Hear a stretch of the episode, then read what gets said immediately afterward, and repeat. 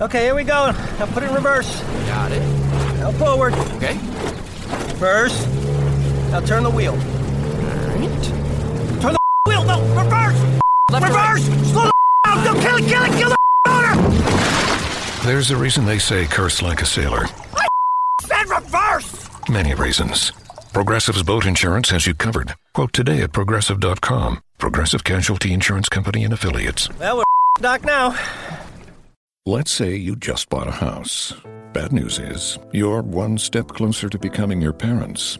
You'll proudly mow the lawn. Ask if anybody noticed you mowed the lawn. Tell people to stay off the lawn. Compare it to your neighbor's lawn. And complain about having to mow the lawn again.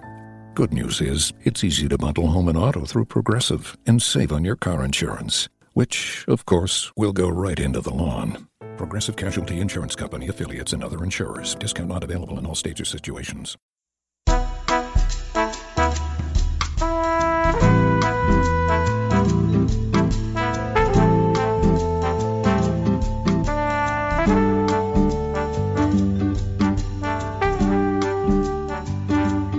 Welcome to the NBA Front Office Show. We are brought to you by CLNS Media. I am your host, Keith Smith, and we have a lot going on for posterity's sake. We are recording this on Sunday morning, February 3rd, Super Bowl Sunday. We are about a four day, five days out from the trade deadline, depending on how you count today and count Thursday, but we're, we're almost there, less than a week. It is, uh, things are really heating up around the NBA. We had a couple trades go down this past week that we're going to talk about, and then lots and lots of rumors. So we're going to get into that. A little bit of a different show this week. We're not going to do division of the week. There's just too much news and too much good stuff going on for that. So those will come back. Uh, probably not next show because we're probably going to have some trade deadline wrap up stuff to do, but probably the, the show after that, we'll get back into the divisions of the week. We're also going to talk about the NBA All Stars and talk about our thoughts on those.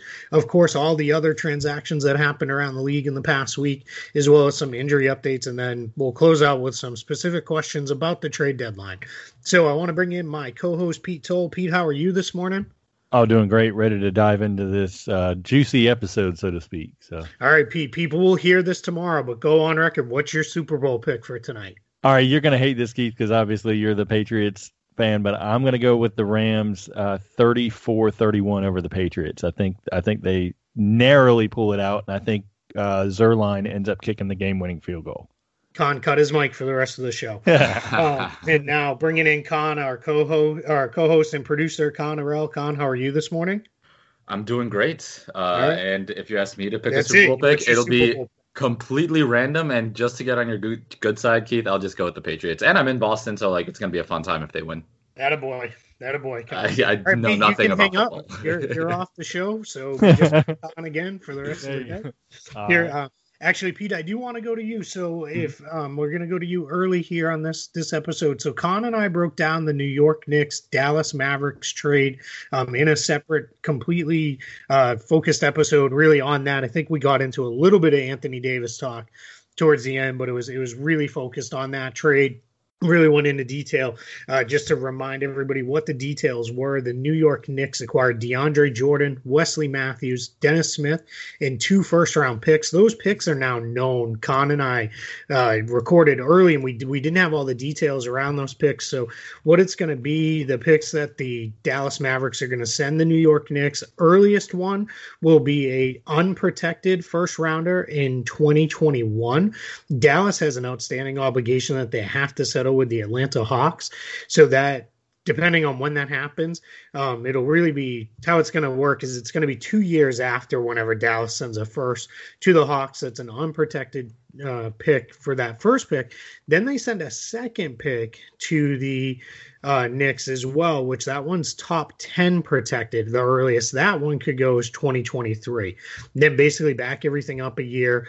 If it uh, if they don't send a pick to the Hawks in 2019, everything backs up. Eventually, that second pick turns into second round picks uh, way down the line if if we have to hold out quite that long for it to go. On Dallas's side, the Mavericks, for those three players and those two first round picks, they acquired Kristaps Porzingis, Tim Hardaway Jr., Courtney Lee, and Trey Burke. Dallas as part of the trade because they brought in four players and sent out only three. They had to waive somebody. They waived Raymond Spalding, who will carry a cap hit into the next season. He was on a uh, one of those hinky special contracts, which was a four-year deal with some partial guarantees. So eight hundred and thirty-eight thousand four hundred and sixty-four dollar cap hit for the this season as his contract became fully guaranteed at the beginning part of January.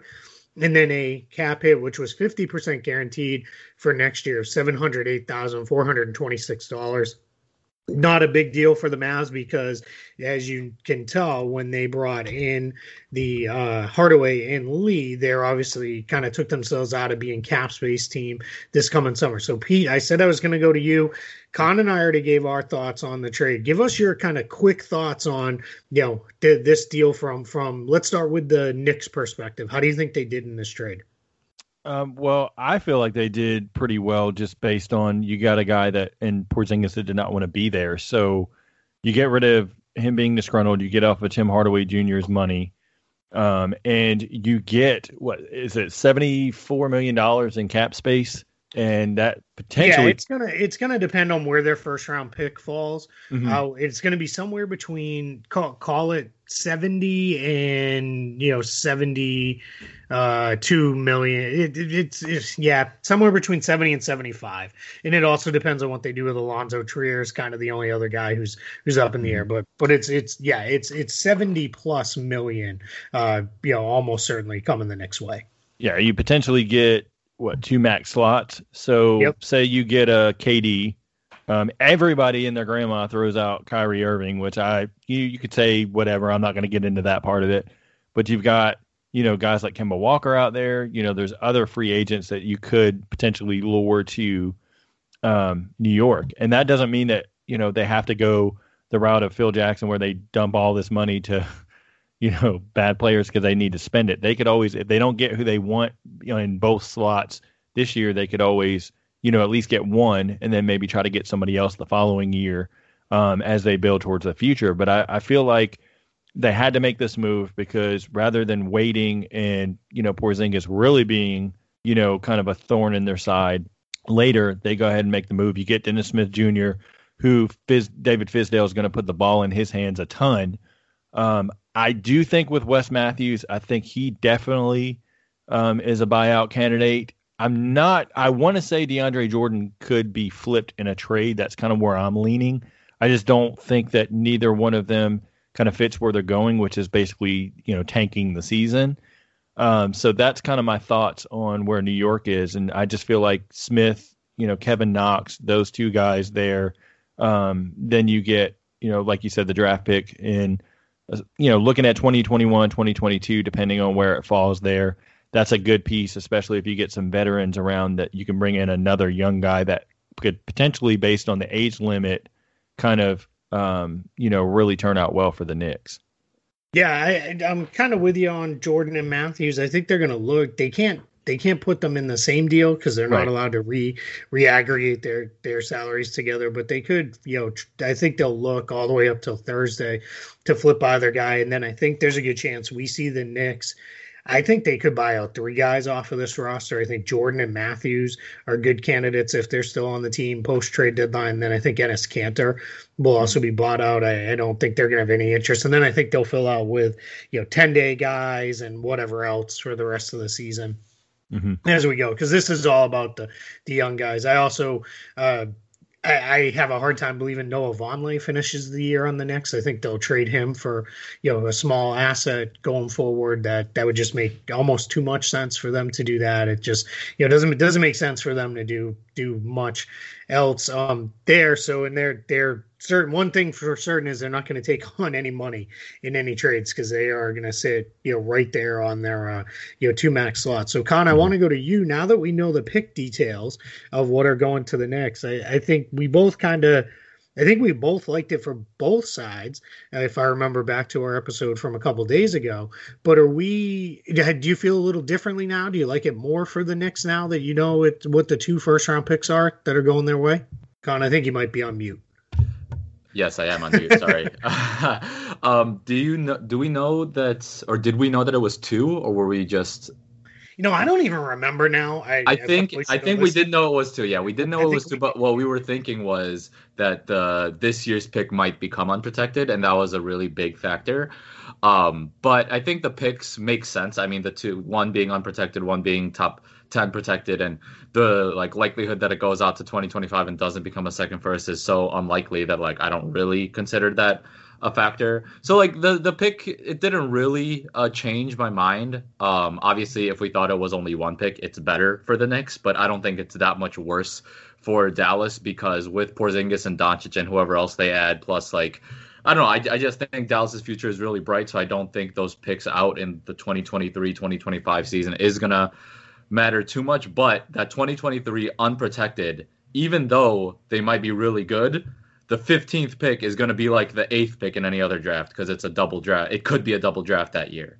Um, so that's just one factor to consider. But even then, I think it's fine because Porzingis is 23 and he was considered by a lot of people in the top 20 uh, in terms of players in the league when he was healthy and playing and dominating. Mm-hmm. So to get that type of player, that's the whole goal is to get that type of player. And now you have two of those types of players, and that's kind of the baseline for competing, especially when this Golden State Warriors team, hopefully, I, mean, I don't know, hopefully, I wouldn't say hopefully, but like if Kevin Durant leaves, it's going to be a much more open field, and Dallas wants to take advantage of that. Yeah, and and and I said it on our other show, so it bears worth repeating here. Is it's not that the Mavericks are you know content to throw away lottery picks by any means, but they are they're of the belief that if they're giving up late first rounders, which I think they're saying Luka Doncic and Kristaps Porzingis, if healthy, we're a playoff team. Mm-hmm. So I think their belief is that we can go find first round talent elsewhere around the globe that are maybe a little bit older European players. Think guys like Maxi Kleber, um, you know, uh, Dorian Finney-Smith's not a European player, but you know, local guy, Salah Mejri, guys who can be rotation caliber guys, which that's really what you're drafting, you know, when you're in the 20s anyway. So, so I think so it's where the Mavs are. All right, Pete, give us your Mavericks thoughts uh, real quick, you know, on on their side of this deal. Is they get Porzingis and then they, you know, I, I think it's I, I think it's being maybe a little unfairly spawned as they ate Hardaway Jr. and Lee's um, contracts because those guys are still productive rotation players, you know, on a decent team. The Knicks obviously had no real interest in that, but but I think they're okay too. But what do you think? I mean, I like Hardaway because he can, you know, space the floor, and then same thing with Courtney Lee. So I think they absolutely do contribute. Luka Doncic's court vision's obviously going to help both of them. Um, I think you mentioned it in the the episode you guys recorded, um, you know, a couple days ago that Tim Hardaway Jr. fits best in a system. And that was perfectly, you know, I was like, man, that's like spot on because obviously in Budenholzer's system, you know, he he thrives. So I think he'll he'll do well there. I do like that they the the possibility of, or probably the the likelihood of Porzingis sitting out the entire season.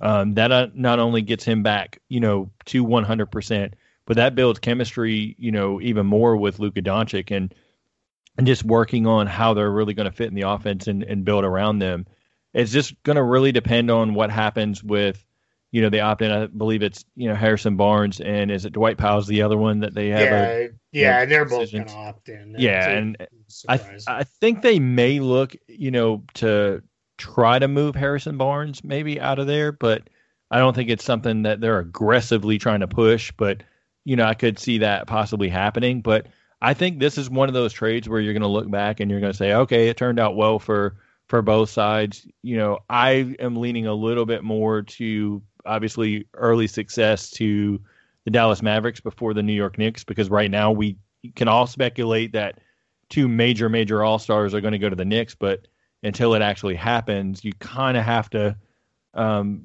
give a little bit slight edge to the Dallas Mavericks just based on um, you know the proponents of the of the trade right now. Yeah, this is one where we can't judge much about this trade until we see what the Knicks do in free agency, and then when we see Porzingis back on the floor next year, and, and really as part of that, what kind of contract the Mavericks give him this summer. The early reporting was that he's going to sign the qualifying offer. I believe we talked this on the other show, but but I want to you know mention it again here because he's not going to meet the starter criteria, his qualifying offer is only going to be about 4.5 million or so that means off a first year max salary, he'd be giving up about $23 million.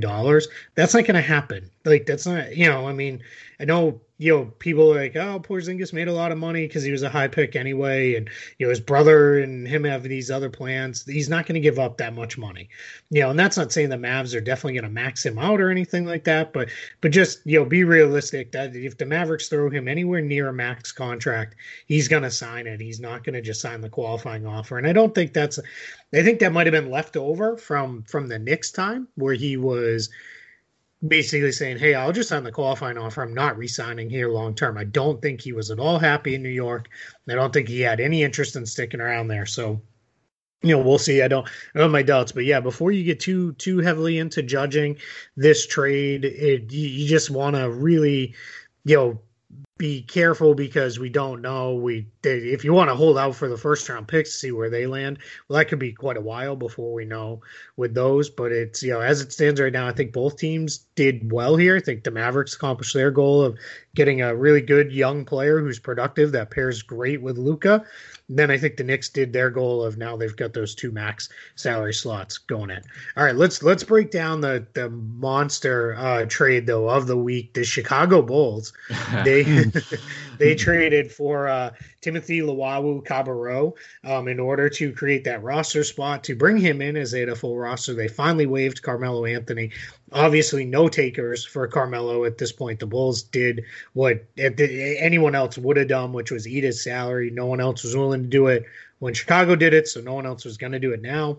They bring in Luwawu-Cabarrot, uh, really eating eating his deal from the Oklahoma City Thunder, who have done a fantastic job. They've lowered their their luxury tax bill from well over a hundred million dollars to under sixty, um, which is still a you know pretty significant figure. But that's you know really really good as they got off a lot of money. They are um they're the Thunder in the uh, you know the higher bracket tax penalties because of how far over the tax they are. So they're really getting, you know, kind of popped pretty good on those ones. But, you know, Anthony now free. We'll see what happens with him. I don't want to spend any time on that speculation. We've we've talked it already. Kaan, you're the Bulls fan. The um Luwawu-Cabarrot, do you feel like th- this is a worthy flyer or are you just like whatever, who cares? He's not really gonna do anything for us. I mean, the most active team in trade discussions uh, did, is at it again. First of all, three times now they they were able to get cash uh, for tax teams trying to reduce their tax bill. Um, TLC, I mean, sure, I I I'll take a flyer on him. I don't even know if he's going to be on the roster for another week because yeah. the Bulls might just waive him and get more cash from another team. So I think until the roster is really set for the rest of the year, I don't really have too many opinions on TLC. He didn't really perform uh, up to par with what was expected of him at Philly, and then now um, with the Thunder, he wasn't really in the rotation either. So I don't know if he can break into the rotation with the Bulls. This was definitely just another. I, I hope it's the Bulls trying to build goodwill with all these teams. Hey, look, like we we let you pay less tax, so let's do a deal down the line. Or I don't know how that works, but it's just crazy how they do this over and over, week after week. Well, it's funny you say that because a lot of those, that's the question. A lot of people are like, you know, and the running joke is, oh, Jerry Reinsdorf going to get a utility infielder with this, you know, 1.5 million for the Chicago White Sox. And there's probably some level of truth to, to that, but it's exactly what you said though. This is why you do these kind of deals is because you're building that goodwill you're building that relationship with people and saying hey you know we did you a favor you know help us out down the line.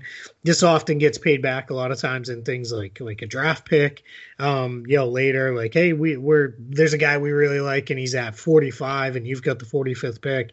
You know what do you think about kicking that our way? And then a lot of times that you know those things will happen you know as well as then it makes future trade discussions easier pete you you got you're you're the 76ers fan you guys had Luwawu-Cabarrot mm-hmm. for a couple years first two years in the league and then um before trading in Oklahoma City. Oklahoma right. City obviously declined his fourth year uh, team option on his rookie scale deal, so he'll be an unrestricted free agent this summer. But you know, is there is there anything left in this guy? and I'll give my quick opinion. He never really impressed me. I never really no. saw it with this guy. So what do you think? Uh, same. I mean, I feel like all the potential was there, but just like you know, the ability to knock down shots, which is what he should have been a three and D wing. Yep. And you know, good length as well. And it just like it's almost like you know he'd have a good game and then you know just so inconsistent. um, you know, three or four games where he wouldn't do anything in the box score. Doesn't shoot it that great from three. Um, yep. Obviously, has not played hardly at all for Oklahoma City, only appearing in 21 games. Just never really able to carve out a role. I mean, he couldn't. Um, you know, there's a couple obviously, you know, wings on Oklahoma City, so it was a little bit difficult. Now in Chicago, I mean, he's battling Wayne Selden for minutes. Um, once Chandler Hutchison comes back, I think Hutchison obviously takes back the small forward, starting small forward role. So, like content, I don't know that he gets, you know, a you know bona fide rotation spot, so to speak. I think he'll be the same as he was in Oklahoma City if he's on the roster, to where he plays some games, some games he doesn't.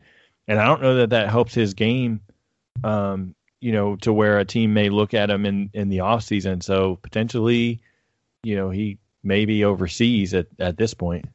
Yeah, that's kind of what I'm thinking. I think you know he might be one of those guys that goes overseas, and then maybe we see him come back, mm-hmm. you know, later down the line, or he could, you know, man, maybe he goes the route of you know G League, or you know if he wants to stay on this side. Um, but he he's he projects as one of those guys. He probably make a lot more money overseas mm-hmm. um, than you know kind of hanging around the NBA on minimum contracts and things like that. So, all right, now the other thing with with the Chicago Bulls recent reporting, which is something that I can back as I have heard as well, is everybody bought Wendell Carter Jr. and Lauri Markkanen. They're open for business on the entire roster. They're willing to talk Zach LaVine, Kris Dunn, uh, obviously Robin Lopez, um, Jabari Parker, if anybody's you know interested, uh, Bobby Portis, who's who's a pending restricted free agent coming this summer. So, so Kaan, are you is it is this the right move for the Bulls? Do you think, you know, yeah, blow this up, cl- clear out as much as you can, and and let's just build around Carter and Markkanen, or are there guys in that mix that you're like, I'd rather see them hang on to this guy? I'd rather see them hang on to both of those players um, in terms of Dunn and LaVine because okay. I think I think I haven't given up on like the players uh, on the team. I think there's still a lot of potential there but it's just the way that everything else is being handled has been questionable. So that's why I just I don't know. I, with the Bulls, I don't even know what to think anymore. Um, they can call if they if there's a solid deal. I don't think that they're going to be able to. They're going to actually pull a deal for Dunn and LaVine because I think for them they need to be the, the clear winners of a trade like that. So yeah. they, you know, like some team is going to have to offer a lot more than any team would probably want to offer for the Bulls to accept. So I'm not really worried about those guys leaving. Um, at least they got it right with taking Wendell Carter and Lauri Markkanen off the table. And then when it comes to Robin Lopez and Jabari, it's tough because Robin Lopez is a prime buyout candidate, and I don't know if anyone is trying to give up assets to get him. Uh, maybe, but there's just a lot more other pieces uh, on the market right now that will probably come ahead of Robin Lopez in anyone's board. And then uh, Jabari Parker is kind of similar story. Um, they you can wait to get him instead of giving up an asset because no, I just don't see anyone wanting to give up an asset for them. Yeah, with, with Parker especially too, it's one of those things where ideally what the bulls would do they they will not do this but they would use his 20 million to eat a contract that's bad into next season and just take that that cap hit on and get a you know whoever that player is and another pick or a young player along with them. They're not going to do that though. They're they're they still are you know they believe in their cap space and themselves as a market so that's probably not going to happen. In lopez i think i think what we're seeing is his markets you know been somewhat limited because of what you said, Kaan, is everybody just assumes they're going to buy him out. But the challenge, what could pick up is if he is serious about saying, I'm just going to Golden State if I get bought out, like that's done, you could see a team come in and say, you know what, then we we don't want that to happen. Let's let's snag them for ourselves. It's just you know for 14 million plus, that that's not as easy put together as you know if he was making you know uh, nine or ten. Uh, Pete, I'm assuming you're you're in the same boat. Um, is there is there anybody else on this roster that besides the guys Kaan mentioned that you would say, yeah, you know, don't don't do it. Let's just stick with you know the, these young guys, you know, build it up, or you you know, yeah, move everybody but Carter and Markkanen. No, I mean I like I like LaVine, and I mean I would if the right potential deal comes their way for Kris Dunn, maybe.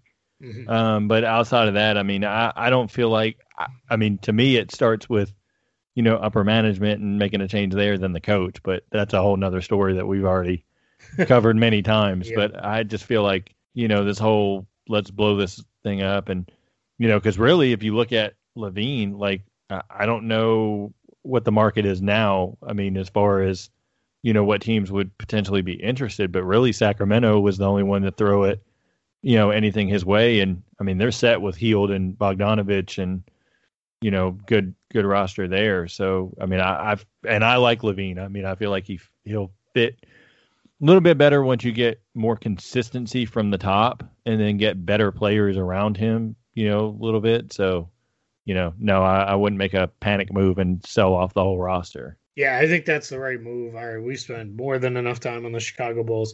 Let's move into a Chicago native, Anthony Davis. So, uh, still no resolution on Davis, still on the trade uh, demand and on the trade market. Pelicans are taking calls and sifting through and figuring it out.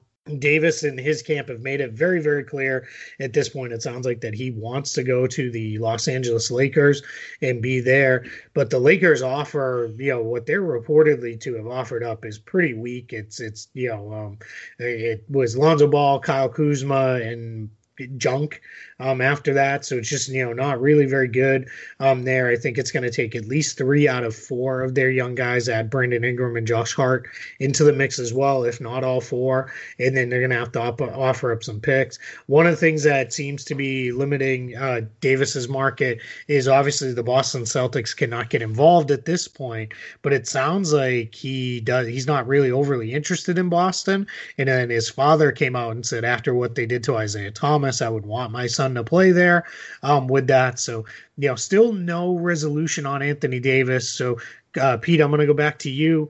The Lakers, if they want him, they've got to step up their offer considerably, right? Or the Pelicans should just say, then we'll hang on to him. We'll talk again in the summer. Yeah, exactly. And I actually, you know, have him going to the Lakers, and and I feel like what the Lakers have to give up is um, at least two first round picks. They're gonna have to throw in um, Kyle Kuzma, Brandon Ingram, and then uh, really the sweetener is going to be, you know, putting a guy like Lonzo Ball in. They're going to have to do three in there. And then you throw in a guy like Beasley, or um, especially like uh, you could put Kentavious Caldwell Caldwell Pope in there. You get back maybe an Elfrid Payton um, along with Davis, and then um, some other fillers, maybe Darius Miller, Cheick Diallo, you know, guys like that. Not necessarily all of those potential players, but just kind of filler guys in behind um, Payton and Davis, you know, coming back. And I feel like it's a big risk for the Lakers, but I just I don't know with with everything centered off the court about Lonzo Ball, I just don't know that LeBron's going to want to necessarily have that continue. Then you've got Brandon Ingram, who I'm not sold on is ever going to be more than, you know, the second or maybe even third guy in um, LA. And the the big thing for me that kind of tore on on you know where I stood with the trade, I would me personally, I would not want to have to put Kyle Kuzma in there. I would rather, you know, move a guy like Josh Hart than Kyle Kuzma. But I think to get it done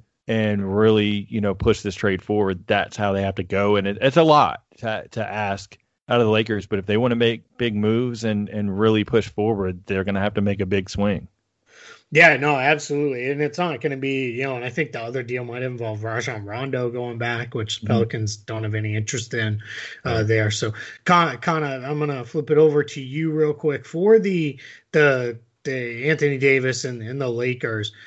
If let's say the Lakers hold and say this is it, you you on your other show on the Bench Mob show, you guys do a lot of uh you know playing general manager play general manager for the Pelicans. At that point, do you say, then nope, we're keeping them, and we'll we'll go into the summer when we've got a much more wide open market, including the Boston Celtics.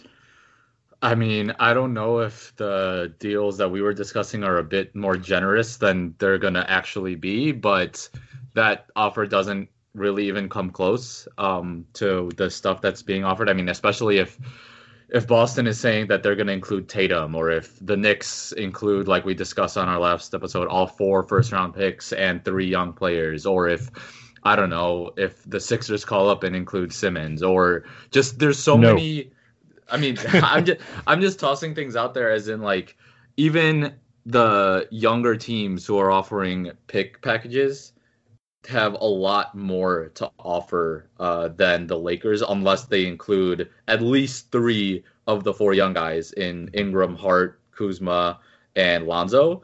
And I think unless you do that plus a pick, it's going to be tough to actually sway because it's there's just so many so many people uh, making a lot of different offers. For us, we got to a three team trade, which was really interesting, and I think that's going to be the route that's going to be taken here by um, just another team trying to get in because of the amount of picks and young players being moved around. When you combine it with another team that can also include a lot of young picks and assets, then you can kind of make little puzzles of the entire picture and give it to each team separately, and it, it creates a lot more interesting combinations.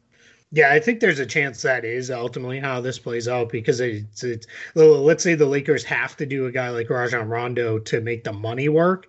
Well, the Pelicans don't want him, but you may be able to flip him to another team that needs a point guard, you know, and says, you know, hey, yeah, we'll take him, you know, figure this out as we go. So that's that that that is um something I could definitely see happening there. My my kind of closing thoughts on the Anthony Davis stuff is is you want to get this over with if you're the Pelicans because this is just it's no it's not good. And you know, he's saying he wants to play and now if you you keep him, well you don't want to play him because if he gets hurt, that's going to make a mess of things in the summer. And that it's just going to be really hard, you know, on them. You don't want to have him, you know, kind of there. It's just one of those things we want to get over with. But they have to be smart and do what's best for the franchise going forward. And if it's going to be take these low ball offers, then you just wait and say, you know, what's going on. And and I think people think is Davis has control here. He doesn't. The Pelicans mm-hmm. have control. Davis can say, well, you're only acquiring me then for the rest of this season and next season or just next season if it happens over the summer. And then I'm signing with the Lakers. But there's two things then that means the Lakers really are going to punt on cap space for another full season. Half of LeBron James Lakers contract, they're basically going to say, "Eh, we'll just kind of be okay, but not very, very good." I find that highly unlikely. And then the other thing is, a team like Boston, 100% will say, "We don't care. It's all about winning a title. Come here, play. You know, we'll get a title, and then we'll handle it after."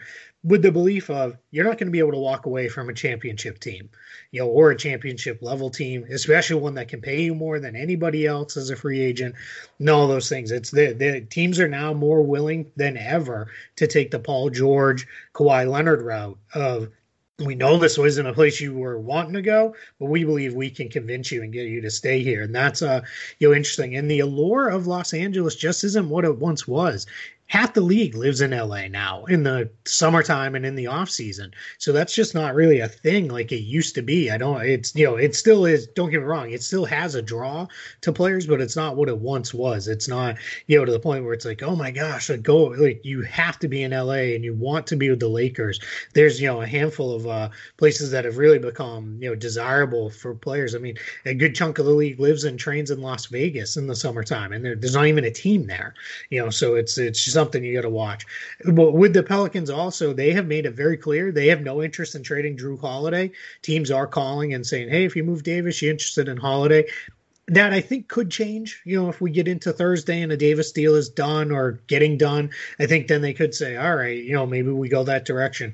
But everybody else on the roster seems fair game. Nikola Mirotic, Julius Randle, guys who who are on uh, expiring contracts that could you know bring them back a you know somewhat decent asset in return for them. E'Twaun Moore's got a pretty tradable contract at about 8.8 this year and then 8.6 next year. Now I think that what they would love to do if they if they can dump Davis and or if they choose to trade away Holiday is add Solomon Hill's contract to either one of those guys to get off that money going forward, and then then we'll see.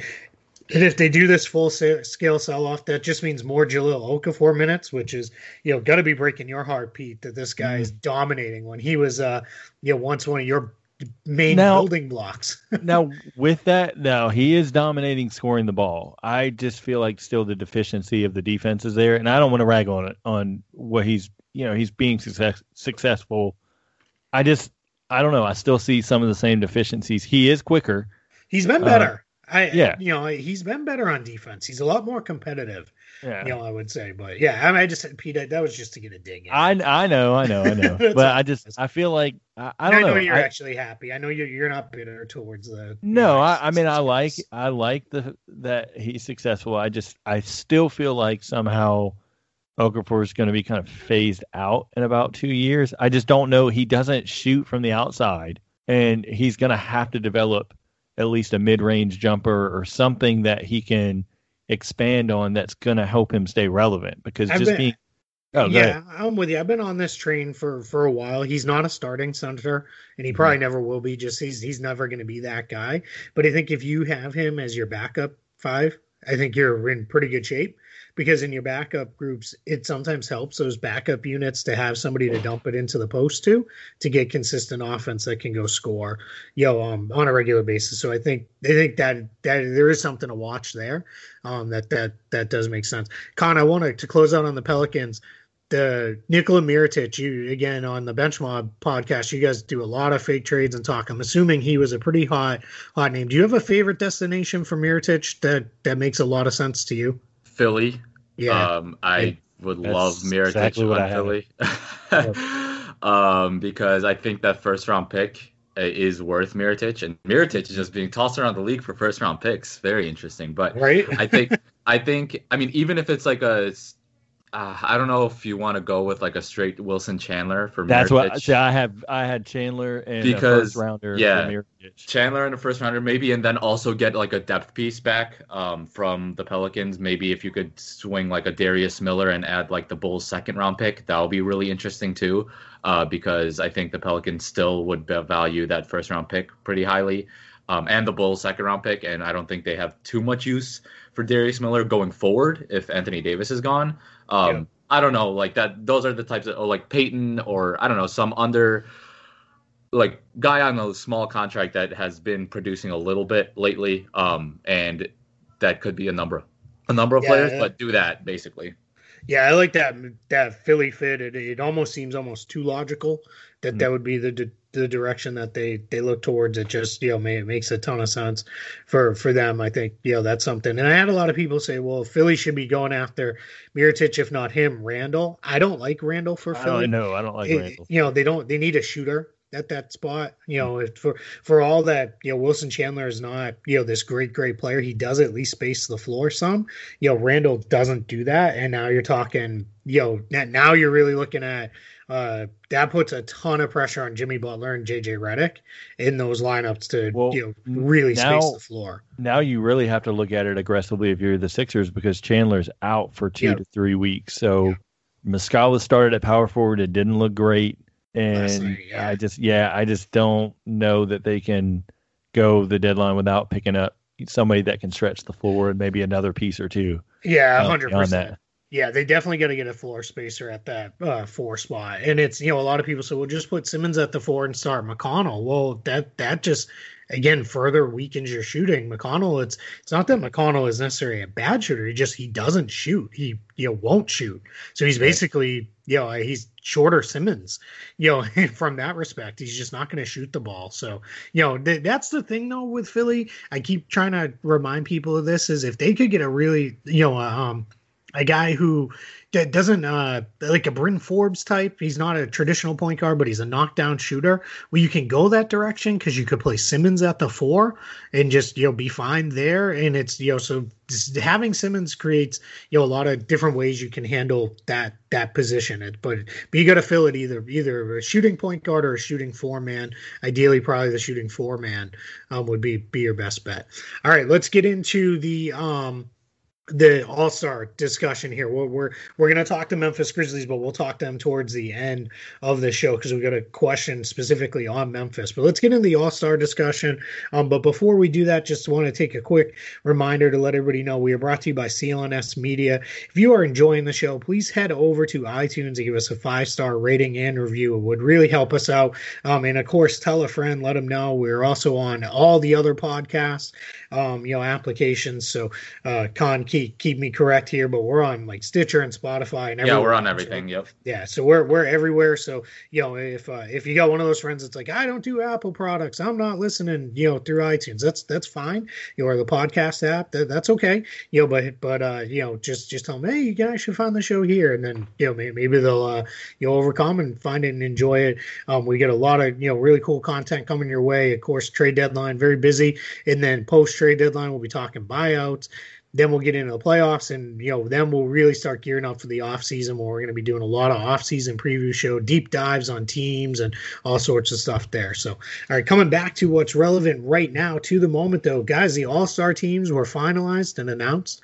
this past week. So we know in the eastern conference the starters Giannis Antetokounmpo he is the captain and he will be uh, team team Giannis. Uh, there Joel Embiid Kyrie Irving Ka- Kawhi Leonard and Kemba Walker those were the other four starters as voted in um, by the fans, media, and player vote. And then the Eastern Conference coaches picked as reserves Bradley Beal, Blake Griffin, Kyle Lowry, Khris Middleton, Victor Oladipo, Ben Simmons, Nikola Vucevic, and then Oladipo, obviously injured. He was already replaced by D'Angelo Russell. And then in a kind of cool twist, um, Adam Silver for this year's game added two uh, special legend spots, Hall of Fame spots, whatever you want to call them. And Dwyane Wade will be an All Star in the Eastern Conference, and in the West, that honor goes to Dirk Nowitzki. Um, you know, I, I'm I'm a huge fan. I think this is great. That's what this you know stupid game is for. Is you know just to honor guys and see it out there. But as far as the you know quote unquote real reserves, I think in the East they got it exactly right. These were the guys that I picked um, to a T. Um, the, these guys, I think. Did you have in the Eastern Conference anybody that you felt was a huge snub? Uh, Pete, you go first. No, everybody that was included. I know people argue Jimmy Butler should have been there. I don't think so, and I'm a Sixers fan. I just don't think he deserved a spot. Um, so exactly like you said, they got it right. Kaan, anybody in the East that you could have, you know, said should have been there over somebody else? Yes. Yeah, so in my initial um, kind of predictions or ballot that I made, I had Middleton out and D'Angelo Russell in instead um, with with Oladipo. But then I also had Siakam instead of Kyle Lowry, but that was me just trying to get Siakam there earlier than maybe he deserves. I, I don't mind the Kyle Lowry pick. I just think that Siakam has been maybe I don't know. They've been both really crucial, and he was my pick. It's kind of a toss up between those two. Um, and then I thought that Jimmy Butler was ahead of Middleton in that regard, but Middleton, I mean, he he had a great start to the season, and I think just because he like slightly cooled off uh, is why I didn't have him on the ballot. But I'm not opposed to him being there. Um, then that's the East. For the West, I had Doncic in there too instead of Towns, but that was before Towns. Like, I mean, Towns started playing really well, but he's just continued playing really well. So I'm not yeah. mad at Towns being in there either. Klay was a kind yeah. of, you know, all right, Klay wasn't really. I'm sorry. I'm going through every nope. pick. yeah, hang hang on one second. So let's get get to the West um in just a second here. Um, and I'm with you on. I I would have been fine if Siakam made it over Lowry. I also would, could have been talking to Eric Bledsoe over Khris Middleton. Um, mm-hmm. you know, but I think Toronto and Milwaukee each needed two All Stars. There's no, mm-hmm. you know, they're they're both so good that you know team performance means a lot to me. If you're coming from a bad team, you better be killing. You better be like Vucevic, where your team's not good, but you're absolutely you know killing it and playing great. All right, in the West, uh, LeBron James voted in as the captain and the starter. Um, in the West, he'll be joined by Stephen Curry, Kevin Durant, Paul George and James Harden as the other starters. What will happen now is LeBron and Giannis will do the All Star draft. That's going to be this Thursday on TNT. So busy, busy Thursday, trade deadline, and then the All Star draft.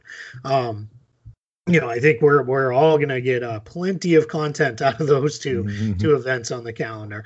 Um, so what happens is they they will alternate picks. They have to pick first from the starters, and then they go into the reserves. And those West reserves are LaMarcus Aldridge, Anthony Davis, Nikola Jokic, Damian Lillard, Klay Thompson, Karl-Anthony Towns, Russell Westbrook, and then the aforementioned Dirk Nowitzki added there. This one a li- little more controversial. I would have had Aldridge and Towns out, and I would have had Rudy Rudy Gobert and Tobias Harris in, and it's um you know just one one of those things. I but I'm really fine with it. I don't have a huge issue with with any of the guys who made it. Pete, I think you had Gobert in as well, right?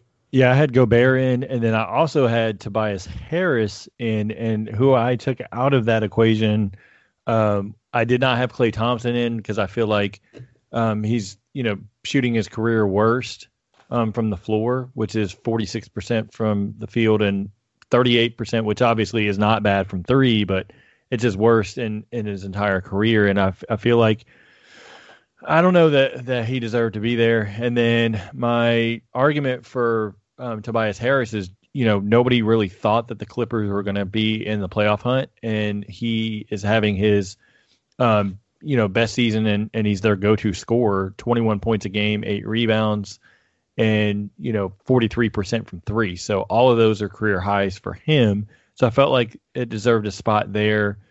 Um, I was not in the realm of having Doncic in there. I think I love Doncic. I think he's a fantastic player. I just had him on the outside looking in, so I know a lot. You know, Kaan, you had mentioned Doncic uh, being one of yours, but I, I just feel like Pete Doncic, get the second shit in there. Doncic. Sorry, yeah. There you go. Uh, yeah, I'm. I always, I always flub the the you know international names, unfortunately. So I apologize to any Dallas fans that are listening or or any uh you know Slovenian, Croatian, Serbians. Really, anybody who has the chich sound. Uh, here's or maybe my Doncic himself. Yeah, or, yeah, there you go. That'd be awesome if we found a Luka Doncic listen to this silly shit. I'd be thrilled to find that out. Um, yeah, no, I'm with you. And Kaan, you mentioned you know your your picks. I think in general though, great, great, you know, great job, you know, all around. There's no, you know, glaring, obviously. Like, holy crap, this guy's terrible and made it. And I, as I said before, big, big fan of Wade and uh, Dirk uh, getting in there on those kind of legend spots. Do either one of you feel like that's stupid and they shouldn't have done that? No, I mean, okay. obviously, I, I think we probably all agree that it's, that. A, it's a positive.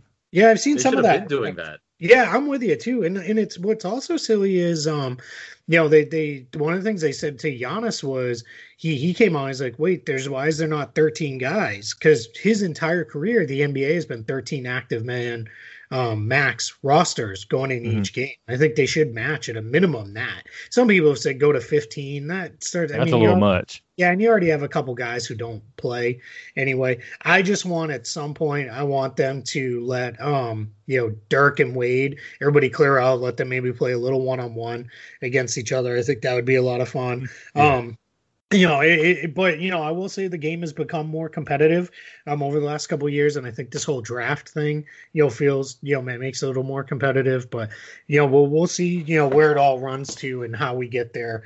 Um, you know, in the end, I just the televising the draft is going to be a blast. Like, yeah, I'm curious to see who gets drafted yeah. last, and like yeah, if it's Aldridge again, like at the bottom of the. It's, it's funny though because you know you already hear I think like Bradley Beal's already campaigning like just pick me last. Like you've got a couple guys who are already like that's fine you know pick pick me last. I think you're gonna unfortunately be Aldridge or Nick Vucevic because yeah. those are the guys where it's like eh, these big guys that you know are just kind of traditional dinosaur bigs like you know they're they're not necessarily fun in the All Star game despite the fact that, that that they should both be there. So you know and I just hope they come up with some really fun teams that you know involve a lot of you know fun passing and and things like that. I also my only All Star prediction is I guarantee in the All Star game we get Ben Simmons takes a couple of threes. That's that that's would be my great prediction. to see that. that's my prediction, and then everybody goes bananas, and then he doesn't take any the rest of the regular season and playoffs. Yeah, that's about right. In real games. All right, let, us run through the transactions um, here that that were around the NBA because there were a handful um, that happened that weren't trade related, uh, all ten day contract kind of stuff. So uh, the Memphis Grizzlies signed Bruno Caboclo actually this morning to a second ten day contract. So there's a joke in there, something about two 10 days from a two year deal away or something. I don't, I, I can't quite get there um, with the joke, but I think you know, good good on them. And Bruno showed some stuff uh, for the Grizzlies. We'll talk about them and the injuries. Everybody is hurt or just maybe kind of hurt but not playing. Um, we'll see. Cleveland Cavaliers they signed Kobe Simmons to a ten day. Phoenix Suns Emanuel Terry to a ten day. Terry's kind of a fun story. He was brought. Um, to the Denver Nuggets for training camp and then played in the G League. He's a he's a Division two guy, um, so kind of kind of cool that he you know getting this opportunity in the NBA. And then the Minnesota Timberwolves. This is my favorite one of all. They signed Isaiah Canaan to to the ten day or Cannon. I every time I think I know it, they say it's the different way to say it, but this is great. This guy suffered that catastrophic leg injury, just really, really gruesome, similar to like Gordon Hayward's uh, last year. And you know he's back and playing, and that that's a lot of fun. You know, great to see him back on the court. Indiana Pacers they let the ten day for Stephen Hicks expire. They did not refill that spot. I think they're probably going to go right up to the deadline and just just let it sit sit open for a little bit of roster flexibility there. And then the Washington Wizards to close us out. Gary Payton the second, his 10 day expired. They replaced him with John Jenkins. And Pete, this is a guy I know you and I both like mm-hmm. um, as a shooter. I, I, think we are both really high on him. Thought he could be a NBA guy, you know, long term. You know, so good to see him get this shot with Washington. I think you know you can run a lot of the same stuff for him that your, your traditional stuff you ran for Bradley Beal um, yes. um, before Beal kind of started playing the Harden role and handling the ball a lot. I think you could could run that same stuff for Jenkins, right? Yeah, absolutely. I feel like he fits the perimeter need really because you know Jordan McRae's not really a shooter. Obviously, Satoransky's more of a point guard, ball handler kind of type, so it gives you good minutes. Um, if they throw it at Jenkins, we'll see. I'm just surprised they don't play Troy Brown Jr. very or, yeah, I think he's just so lost. I think they're they're not gonna give him very many minutes just yet. He just he just doesn't look like he knows where he's supposed to be mm-hmm. out there. All right, let's get into the injury updates, and then I'm gonna bring you guys back in to close out the show with some trade deadline questions. The good news is this is a much shorter list, and there's some good news on it. So Kent Bazemore for the Atlanta Hawks, he returned this week. Uh, you know, good for the Hawks, good for Bazemore, and good for teams that want to trade for Bazemore, and good for the Hawks because they probably want to trade Bazemore away. Um, I he will we'll see you know what happens with that, but good to see him back on the floor. Denver Nuggets though going the other way. Gary Harris and Jamal Murray are both out. Harris has a groin injury, Murray an ankle injury. They're both you know ruled day to day. Harris has missed a lot of time this season. He's been in and out of the lineup uh, quite a bit, and that's going to be really important for the Nuggets to get both of those guys healthy because while they're getting good play they're a great play for Monte Morris and Malik Beasley. They want to have those guys healthy.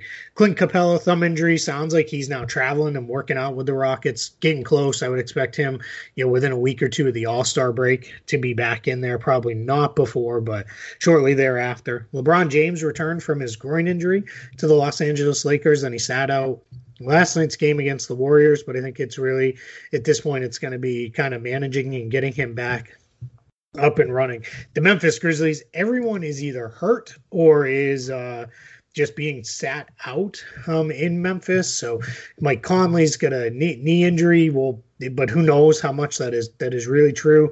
Garrett Temple shoulder, he's been out. Um, Omri Caspi, he's now going to be out for at least the next month, month and a half with a knee injury. And then Kyle Anderson and Jaren Jackson Jr. missed games uh, or missed a game the other day um, with a shoulder for Anderson and a quad injury for for Jackson. So you know at, at this point, I think Memphis is just kind of in a spot of let's you know keep keep the guys who are part of the future. If there's any question, let's sit them out.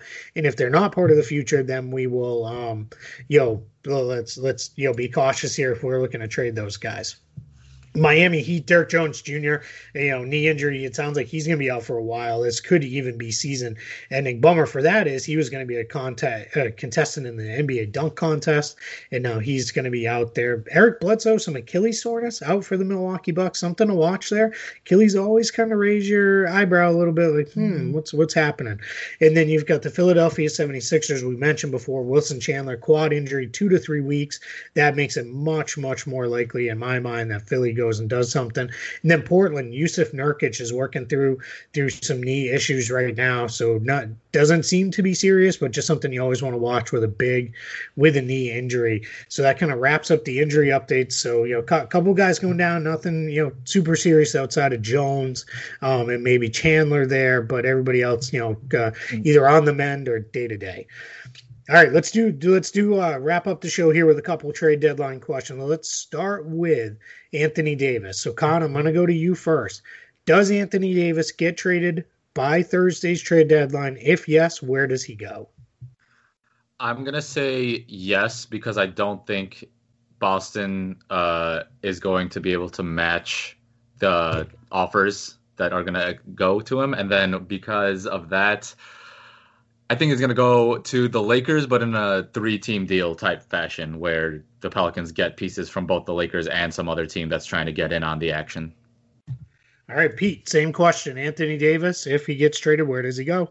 I think it's the Lakers, but I think it's a uh, you know team for team. I don't know that you know it does make sense that the third team would be involved, but um, like I said earlier, I, I just feel like they're going to have to uh, the Lakers are going to have to relent on on giving up. You know, Ingram, you're going to have to give up Ball, um, and you're going to have to give up Kuzma. If somehow they can convince you know the Pelicans to put Harden instead of Kuzma, I'd be you know just fine with that. But I don't know. I th- I feel like the three guys out of the four are going to have to be what's the you know the prize of of that plus some picks involved. It's going to take a mega offer because I, I feel like New Orleans knows that you know the Lakers are kind of backed against the wall, so to speak, and they do have potentially Boston to step in later. Um, so they could always just say, "Nah, we're not doing it. We're going to keep Anthony Davis." But I do think they pull the the trigger because LA knows that they lost on uh, Kawhi previously, you know, lowballing. So we'll see. So I'm going to go the other way from both of you guys, and I'm going to say no. I don't think the Lake. I think the Lakers are going to continue to try and you know lowball and play these games, and I don't think they're going to get there. And then I think at the end of the day, the Pelicans are going to say it serves us best to wait until Boston can get involved, as well as keep an eye on the New York Knicks, because mm-hmm. I think they're going to look to the Knicks and say we want to know where that draft pick lands. If that thing lands at one, done. Move them off to the Knicks. You can just absorb it. You don't even have to send us anything back, uh, salary wise. But you know, maybe they take Smith and uh, number one pick, and you know, presumably Zion Williamson. You know, and and all these other picks now that the Knicks have kind of stacked up um, here. They've got those two Dallas picks. They've got their own picks. So you know, that that's kind of in the been in the back of my mind. You know, Kevin Knox their way. You know, and then the then the Knicks really look at know, we're going to build around Anthony Davis and whether it be Kyrie Irving or somebody else um, to sign there. But I just, I think, I think the Pelicans are going to say it just serves us best to wait. As an addendum to that, I'll also say I think Davis comes back and plays for them this year because he's just not going to sit out the entire rest of the season. I think he's going to come back in and play. And, you know, and unfortunately, I think he's probably going to play well enough that ruins New Orleans pick for me and anything better than it could be. All right, Keith. Um, quick, yeah. Sorry, sorry. Just on, I want no, your sure. take on this because yeah. right now a lot of teams have expiring deals that they can throw in on the Anthony Davis trades yep. because to make the money work. When you get to free agency, yeah, Boston comes into play, but a lot of deals become a lot more harder because there's yep. no more contracts to give. Yep. So, I mean, is it really advantageous for the Pelicans if they know that okay, the best offer that the Celtics could make is Tatum, Brown, and then these three picks? And then you have that on the back burners. But then every other deal that might not happen because of the expiring contracts ex- actually expiring. So how does that play into? Yeah, no, decision? and it's a great point because yeah, because uh, let's use the Lakers for example. You can't use Rajon Rondo's deal after the trade deadline because now he's a free agent. You can't do it. And people will say, "Oh, sign and trade and do all this." Yeah, that happens sometimes, but not really. But here's my thing with the Pelicans is.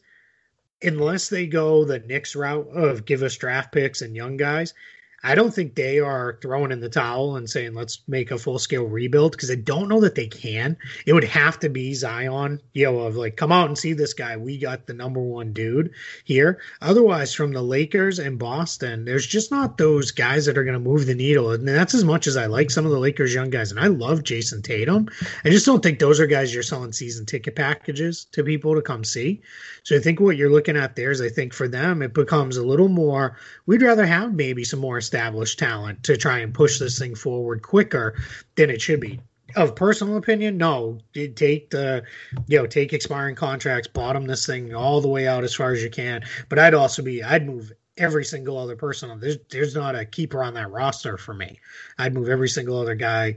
You know, if you're trading Davis, it doesn't make sense to even keep Holiday. But right. that's just fortunately, I don't think the way the Pelicans are thinking. But that's a great question, Kaan, because it does it does make it in some ways it becomes easier because roster spots spots aren't a consideration really, and then you can move money around a little easier. But then you do run out of those expiring deals. So so we'll see, you know, where that goes. All right, Kaan, I'm going to go right back to you. Which player is the most likely to be traded at the trade deadline? Um, I think it's going to be Mike Conley, actually. Okay. Um, because I don't think the Grizzlies want to go that route, and I think that there are there is a decent amount of uh, demand for him. Um, the Jazz being one of them. Maybe Philly gets into the mix somehow. Maybe the Suns want to make an offer. I think there's a lot of teams that would want his skills, and I think it, it'll happen. All right, so Kaan went to a big name. Pete, who's who's yours? So I had a mixture of guys. I have like Rodney Hoods, definitely. Um, I think Dewayne Dedmon's next. Brandon Knight's another name that you're going to 100% see moved. Um, Wayne Ellington, another one. I try to keep it smaller moves because I feel like there's always that risk of, you know, with the bigger names, they just can't get something done in time. Although I do think, you know, in agreement with Kaan that that Conley's, you know, very, very, very likely to be moved. Yeah. What's the risk though, Pete? I mean, the risk that we're wrong on our prediction. Yeah, yeah, I, I just yeah, the risk is we're wrong on the prediction. Yeah, I try to try to be as right as I can for the most part, just for for the track record, because you get all the the mentions of oh you're dumb and you don't know what you're talking about and stuff like that. So I like to try to try to keep it to where you know logical things that make sense. You get so. you get a trade trade wrong here. I'm not gonna. I'm probably not gonna fight. That's okay. Um, you, know, yeah. I, I, do think I, I do think Conley has become increasingly more likely here in the last week or so. I know, um, you know, dude, the the Utah rumor is rumor is out there that they're you know willing to jump in on him. So I think you know there's something there. For me, I'm going Kent Kent Bazemore. It just makes too much sense. And honestly, the deal that that is the most logical deal on the entire board that I can see is Kent Bazemore for Brandon Knight and a pick. It hmm. just I don't know why that isn't getting done. Um, it seems like that that should already be done. Um, you know, in a lot of ways, I think Bazemore really, really helps the Rockets as kind of a mini Ariza uh, for them, and obviously Knight does nothing for them, and then doesn't really do. He kind of slots into the Jeremy Lin role. Um, but the Hawks, they're you know, I'll, I'll watch them because Bazemore, Dedmon, Lin. Now they're talking they move Taurean Prince. I think the Hawks are going to be one of the most active teams at the trade deadline. I wouldn't be surprised Agreed. if they make several different moves. All right, next question, Pete. I'm going to go to you first on this one. What contender? So so keep keep this to the realistic teams here that we think have a shot at you know making the finals and maybe going at it. So you know in the in the East that's Milwaukee, Toronto, Philadelphia, Boston. In the West, you know there's a number of teams you can pick from. So, which contender do you see making maybe a surprise all in move that we don't see coming here, you know, a few days out, but all of a sudden you're looking at like, wow, they really are going for it. I think it's Toronto, and they take a swing at Marc Gasol. Man, yeah, uh, I'm with you. Yeah, I think that you, uh, like Valanciunas, could get you there, and then you know you, I mean, I, I don't know other fillers other than Delon Wright really, but I, I feel like that's a big swing to get, you know, Gasol in a good situation. You know, you basically then can bring Ibaka behind him, you know, off the or behind Gasol off the bench in Toronto, and that's that's a really really tough team to beat come playoff time, and to me really puts them in, in the driver's seat to to be the um, team in the NBA Finals if that deal was to be made. I think it's that much of a um, game changer, um, you know, from that perspective. And I would look at. I don't think it's a.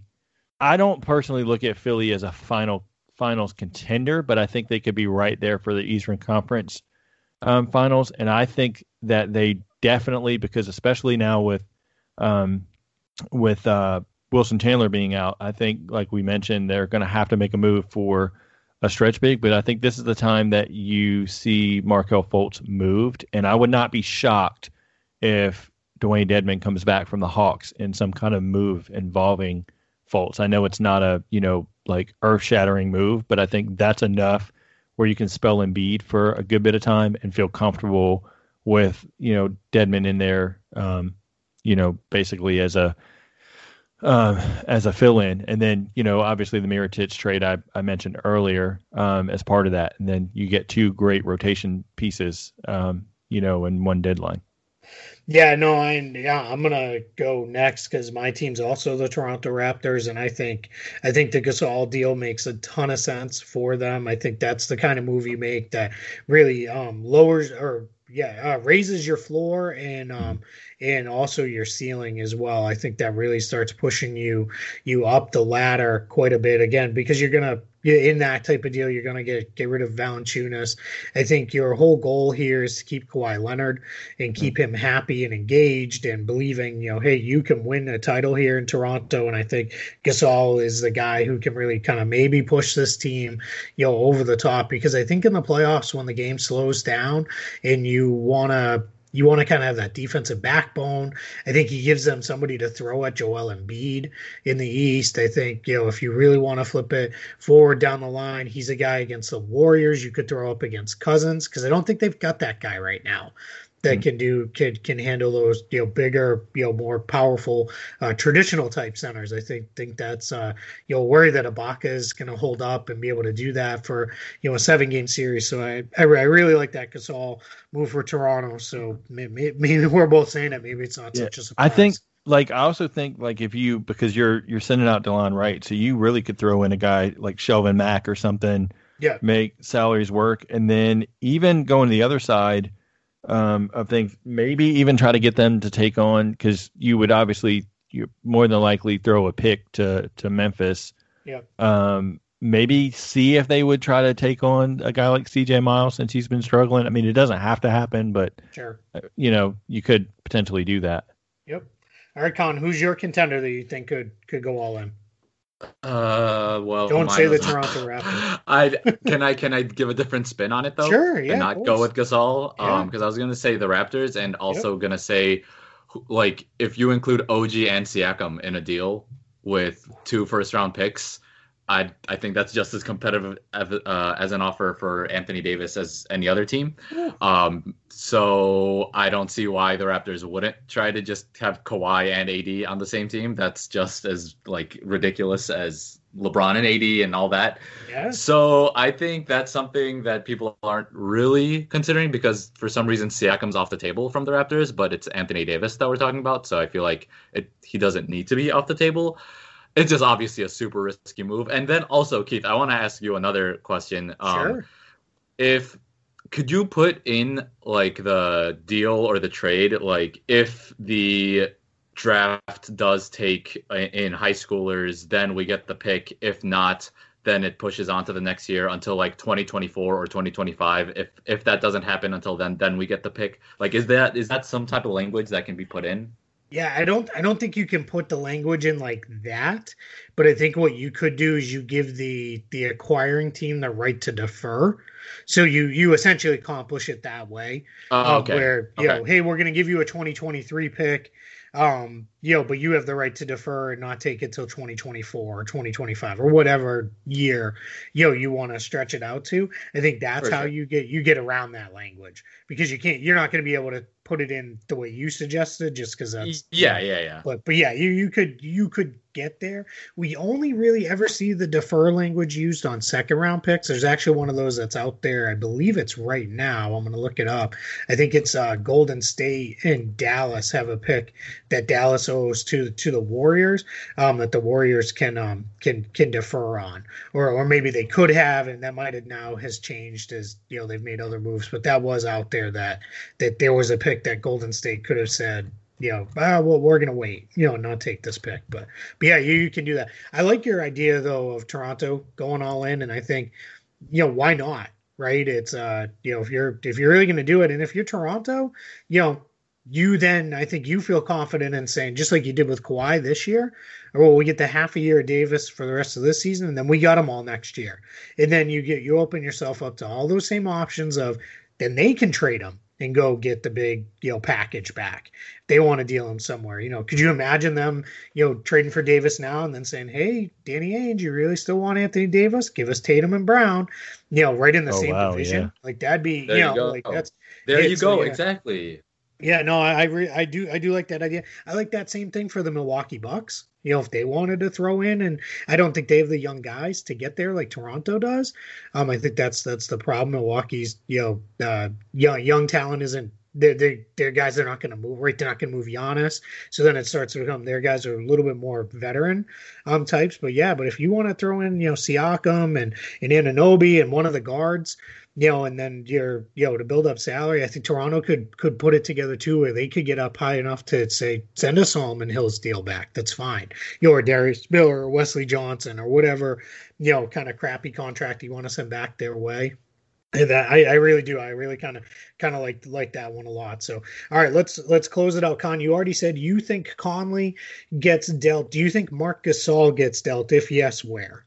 Um, I think Marc Gasol is going to end up staying. I don't know. Like I've gone through a lot of Marc Gasol trades, and maybe like you can make something work. I just don't know if Memphis really wants to just give up both of their iconic players, um, and just keeps Marc Gasol around because the offer doesn't really sway them in a positive direction.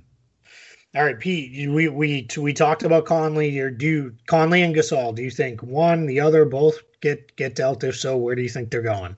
I think both. I think Conley goes to Utah. I think that deal, you know, goes through Rubio and probably Derek Favors um, coming back. Uh, then with Gasol, I'm like 50 50. I, I like my, obviously, my Toronto deal. I would not be shocked if somebody like Portland really tries to jump in and make something happen, but I don't. I mean, I can go either way. I could see it to where it's like they really try to aggressively push for Gasol, but they just can't get something done. But I don't know. We'll see. I mean, I, like I said, I really still like my Toronto deal. It really shores up Toronto for a finals run. So this is the, the, the danger of our group here, Pete, and you and I approaching this from similar places because I also like Portland for for Gasol. I wouldn't be surprised they could get there pretty easily money wise too. It would involve you know throwing Meyers Leonard probably back uh, mm-hmm. towards Memphis, and then you're going to have to you know obviously pay them in terms of a pick or something like that. So I could I could see it there. Well, one team that I'm going to throw out there just to kind of keep an eye on that I think you know, could get frisky around the edges for um for Gasol. Maybe the Brooklyn Nets.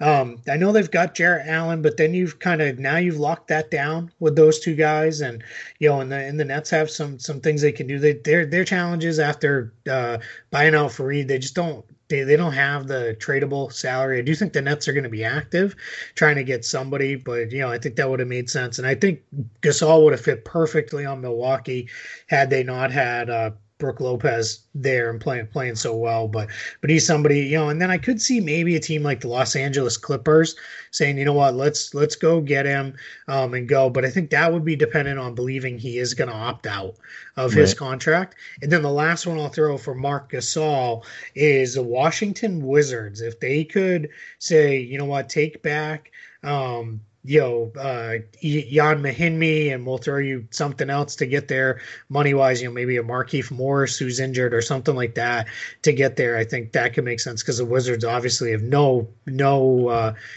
thoughts of being anything but a playoff team.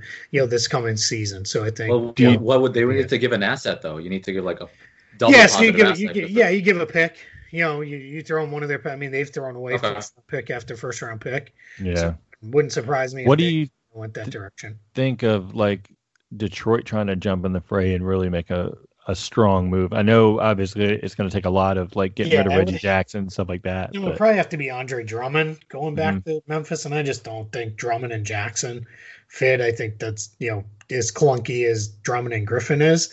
So right. I, I, don't I, I can't I can't can't see that one. You know, and then obviously they, they don't have the way to get there money wise, I don't think.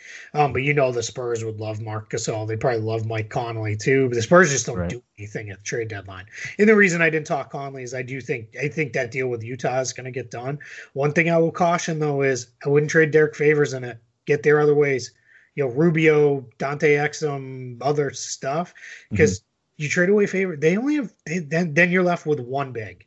You're left right. with Gobert, and that's it. And you're you then you're really you're going to the buyout market. You're going somewhere to get that second big. I just you know I I, I wouldn't do it. I think it you know runs too much of a risk to you know throw throw Favors in in that deal and you know figure that out unless you're you know somehow you're going to get to Conley and JaMychal Green, maybe then all right. That that's might, might that's what I had. I had JaMychal Green in there, kind of coming back over just yeah, to match up if, if you can if you can do that with you know something like Favors Rubio and Exum for you know Con- Conley and Green. All right, then that might maybe make a little more sense. But mm-hmm. you know, well, we'll we'll see. All I do know, guys, is this is going to be a fun week. Um, what we are going to do is just like Kaan and I did, we two of us will get together um, as quickly as we can if there is a big trade that goes down. And at this point, I think, you know, assuming we get the kind of trade deadline day we are hoping for, we're going to come at you with an earlier um, than usual show. We'll, we'll do a show on Thursday wrapping up um, everything that went down across deadline day. Um, if it is a dud of a deadline. And there's not you know much happens.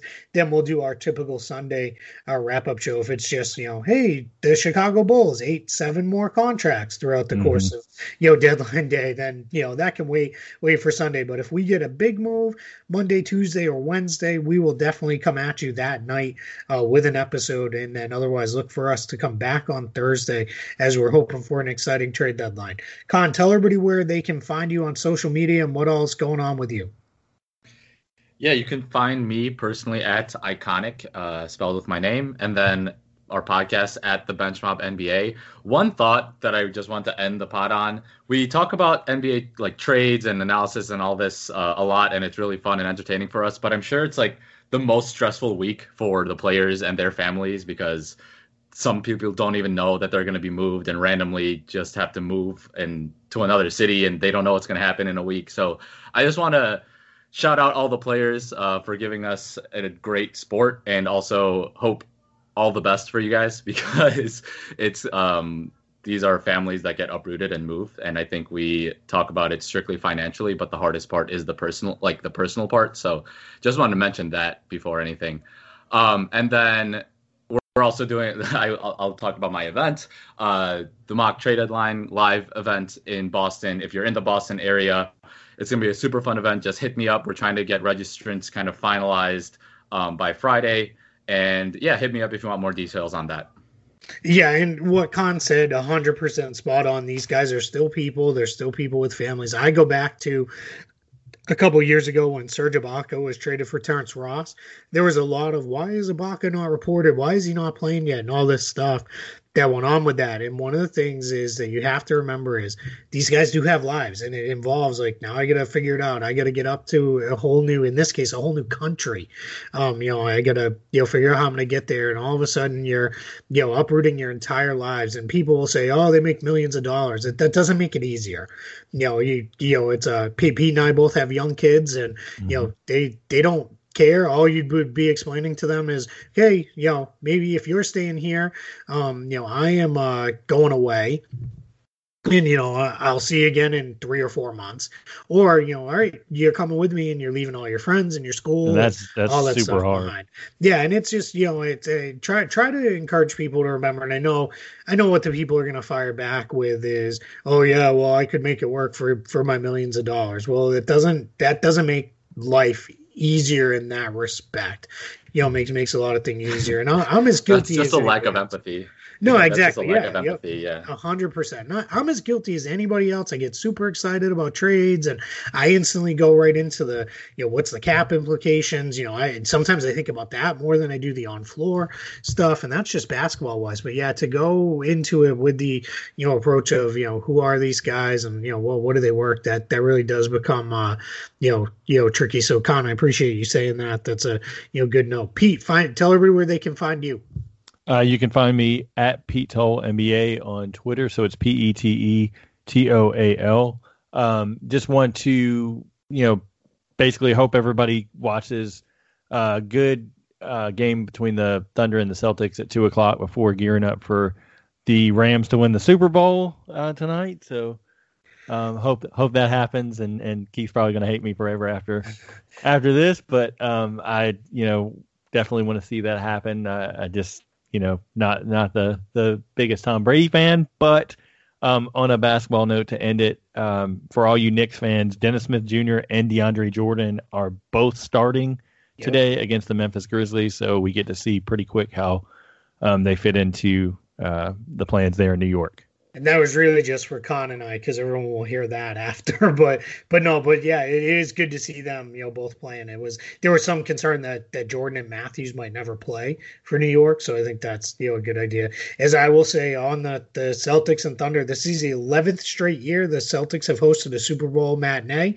and the Patriots will play for the fifth time in those eleven years in the Super Bowl later that day. The Celtics are nine, or I'm sorry, they are eight for their previous ten um, there, and you know, so we're we're hoping that in, in the Boston area that gets everything off to a really good good start here, um, as they do do play the Thunder later on Sunday. You know, as for me, go Patriots! If you're hearing this before or after, we will see. Um, you know what? Uh, you know well, how that turned out. You know, you'll either get get me later this week. You know, kind of sad and grumpy, or you'll get me super excited and you know uh, pumped, pumped about you know where things went. But again, this has been the NBA Front Office Show. We are brought to you by CLNS Media. We thank you so much for joining us here for this episode. If you uh, like the show, please again tell a friend and then head over to wherever it is you review. Ideally, it's iTunes, and you give us a five star rating review. It would really help the show out. We would appreciate it. Again, the NBA Front Office Show brought to you by CLNS Media. We will talk to you next time.